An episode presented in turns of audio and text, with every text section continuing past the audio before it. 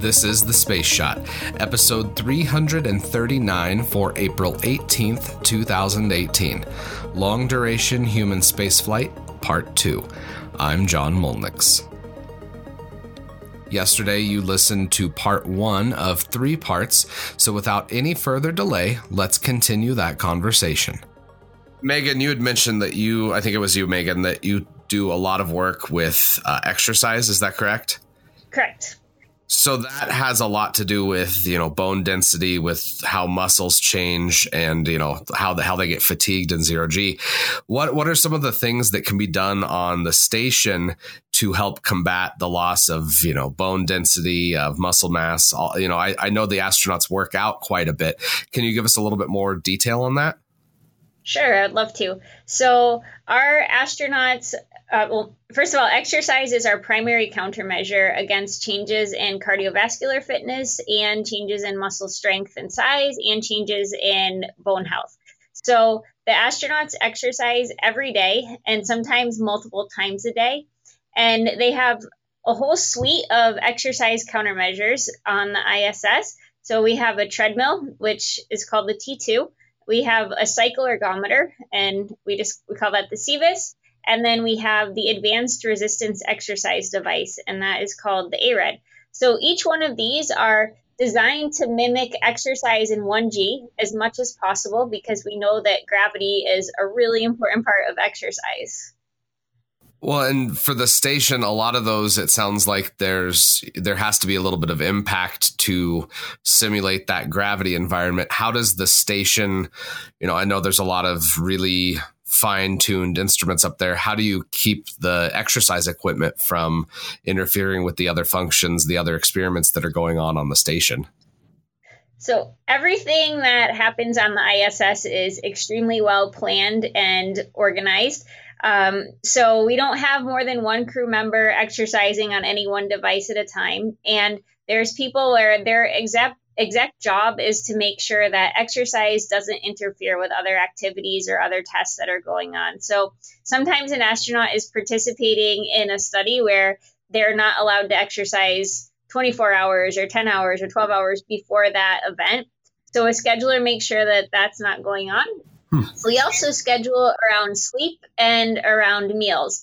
So exercise can't happen within a certain number of hours of waking up and falling asleep. And then obviously, you don't really want someone eating right next to you while you're exercising. so they're very careful at how they schedule those events. And with the ISS, um, something that is quite different from what we will have in future missions on Orion is um, there is a lot of space on ISS. There's a lot of space for to um, have these different kinds of exercise equipment. ARED is really big; it takes up a lot of space. Those are not. Uh, we will not have that kind of space on Orion.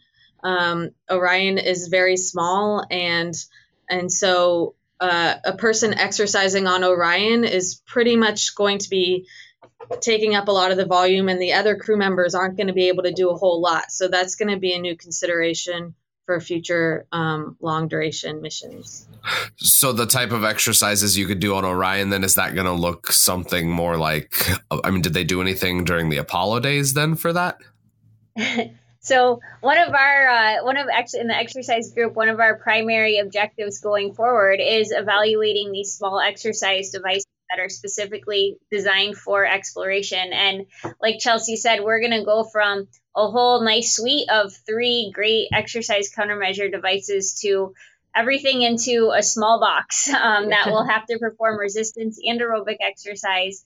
Uh, so that is very challenging. And then just to add on to what Chelsea said, another big challenge is that um, there is not room to exercise. So literally everyone else is going to have to watch the person exercise rather than go about and do other things. So it's going to be a big scheduling problem, and we're probably going to have to change uh, the type of exercise, the type of prescriptions that we give our crew members, and figure out how to make those more efficient and more appealing to people that are not exercising at that given time. So that that's really interesting that you mentioned that because I mean the station we it's it's a pretty big complex in terms of like just the amount of cubic feet that astronauts have to move around in. So I, am interested to see what exactly happens with with that, you know, the little exercise box, as it were. so are we. So hopefully, actually, this summer we are going to get a couple into our lab, and we're going to get to check them out and uh, see how well they work.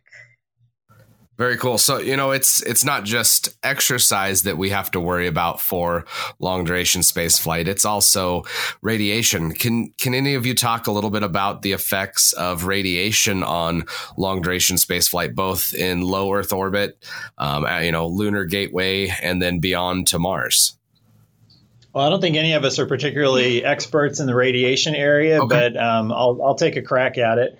Um, so the the biggest thing to keep in mind for um, that right now, uh, you know, our our current spaceflight experience has been largely in low Earth orbit, which is still uh, really quite protected by the Earth's magnetic field as far as any of the uh, galactic cosmic ray uh, radiation. We still get, um, you know, obviously some of the solar particle events. Um, some of that radiation gets through, but um, we're still protected from from the majority of that. Um, it, our only experience outside of that has been, of course, going to the moon, um, where even there, from what I understand, it is, there's still there are very weak magnetic fields um, that are, have still protected us a little bit. When we're talking about interplanetary uh, travel, um, we're going to be exposed. Our crews are going to be exposed to you know the full brunt of sol- solar particle events and and other galactic cosmic rays. So uh, there, there are a lot of researchers that are working on those problems, uh, dealing with everything from you know creating uh, new ways to shield vehicles. Obviously, we don't want to have things that weigh a lot because things that weigh a lot cost a lot yeah. to get into orbit. Um, there are uh, groups that are working on um, radio protective drugs. Um, and a lot of the ongoing experiments, of course, have to be um, they're either cellular based or animal based because um, you know we, we collect as much data as we can with dosimeters and things like that um, from our crew. But again, it's not the it's not the same uh, environment that we expect to see once we go towards exploration flight. Um, so you know the animal models and the cellular models um, can can tell us you know a little bit more about what the effects are and what the some of the protective measures might be. And the Orion human engineering team has been working with um, the radiation um, researchers and trying to even find ways, procedures, um, testing out procedures for sheltering in the case of a um, high radiation event. So um, even if Orion, you know, can't shelter completely in these high radiation events, we have ways of sheltering in bays and um, stacking stowage around the bays um, for periods of high radiation. Um, and so we're working on procedures for that as well. Interesting. We've been doing some longer form questions. Let's get into a couple rapid fire questions here, real quick. Um, first off, and we've talked a little bit about this, but how well does the research regarding long duration spaceflight in low Earth orbit translate to longer duration missions like a mission to Mars? So that it really translates quite well, and that's that's something that you know we've talked a little bit about. Megan mentioned that we're really trying to use ISS as a test bed uh, for exploration and, and do as much research as we can while we do have the capability on ISS. Uh, the environment's the same as far as the microgravity, uh, but there are some very important differences. Um, one difference that um, Kelsey talked about is, you know, the ISS is huge um, it, it's very large. So psychologically, you know, it's better to have that space available. Um, physically, it's better. You know, they can actually move around a little bit more. We don't have to worry about the exercise constraints quite so much. Um, but also the radiation environment's different because they're still in low Earth orbit. Um, you know, we're not getting the same uh, radiation exposure that we would be getting on an exploration mission. Uh, so, it, the, and one of the one of the more important, well, another important aspect also is that we have uh, near real time communication with the crew almost constantly. Uh, so, right now, our whole concept of operations for medical care and a lot of research activities is that we do remote guidance. We've talked about that a little bit before, and we're just not going to have that for exploration missions. So we need to move from a situation where the expertise is on the ground and we're talking the crew through a lot of procedures to a situation where the crew actually has that information uh, and they have those skills that they need to do whatever they need, whether whether they're emergency procedures or um, you know routine type of procedure. So um, physiologically, you know, most of the research that we're doing obviously um, translates. We're going to have to somewhat extrapolate what we know from our six month and very limited one year missions on the ISS to a two and three year mission. But um, most of it translates very well with those, uh, you know, those caveats. yeah. Go ahead. Sorry. Yeah, I would think one of the biggest challenges um, that's uh, most different from ISS is going to be the behavioral and psychological health um, challenges of long duration space flight. We'll have some new um, potential stressors in uh, going to Mars, such as the Earth out of view um, issue. We've always had Earth in view, even going into going to the moon, and one of the um, most um, preferred uh, free time activities for a crew is to take pictures of Earth um, because it's just beautiful. And when we go to Mars, we're not going to be able to have that view or that free time activity to look back on Earth. Um, and so the isolation uh, and confinement is going to be a much bigger issue uh, for Orion long duration and long distance missions. So I was going to add two cents here is that it also very much so depends on what physiological system you're studying. So we see some systems where you have a plateau after a couple of months in space, or we see some systems that just continue to decline um, all the way through the time course that we have up to about six months now.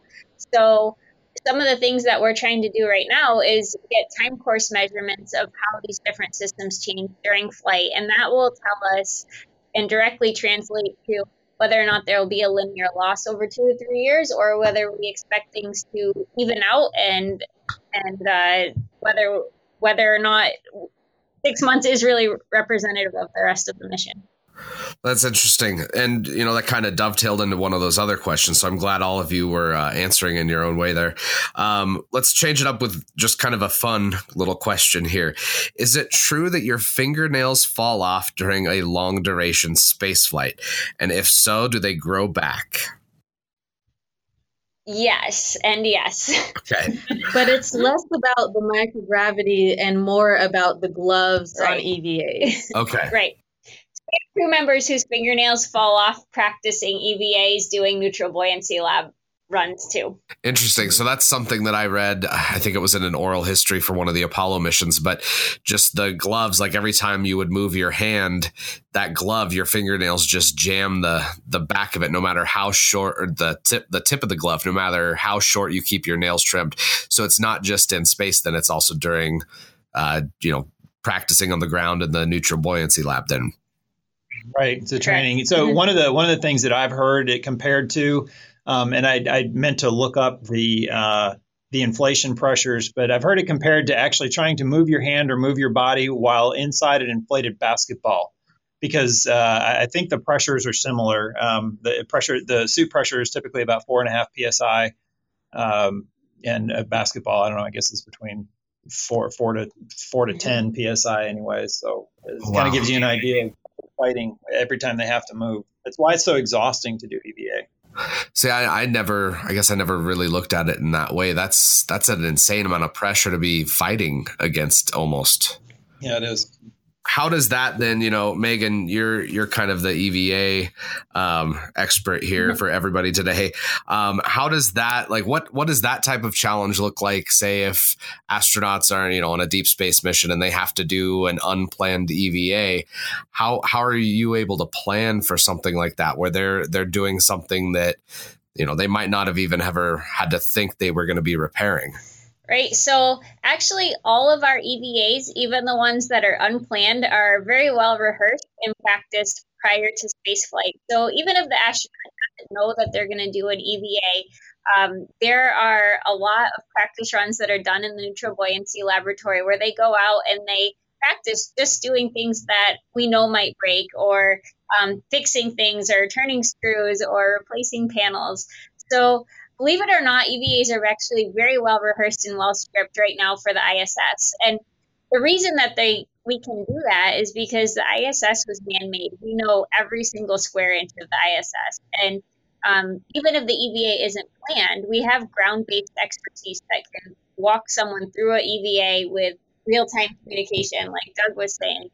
Uh, but you do bring up a really good point in that as we go to exploration EVAs, we're not going to have that ground based experience, and we're probably going to have communication delays. So that is going to require our crew members to be much more autonomous and make decisions on their own. And that really draws in a lot of what um, Chelsea was saying about um, making sure that the crew are functioning very highly on a cognitive level and that they can make good decisions and they can plan their own EVAs you know and that's that's one of the things that's kind of glamorized and i don't know if any of you watch the expanse one of my favorite shows on tv right now but it's just you know when they go out and they do something it, it's almost as if there's no thought given to any of that. So it's interesting to know that even if something is not planned there's still tons of work that goes into planning something that we might think breaks. So that's that's interesting to know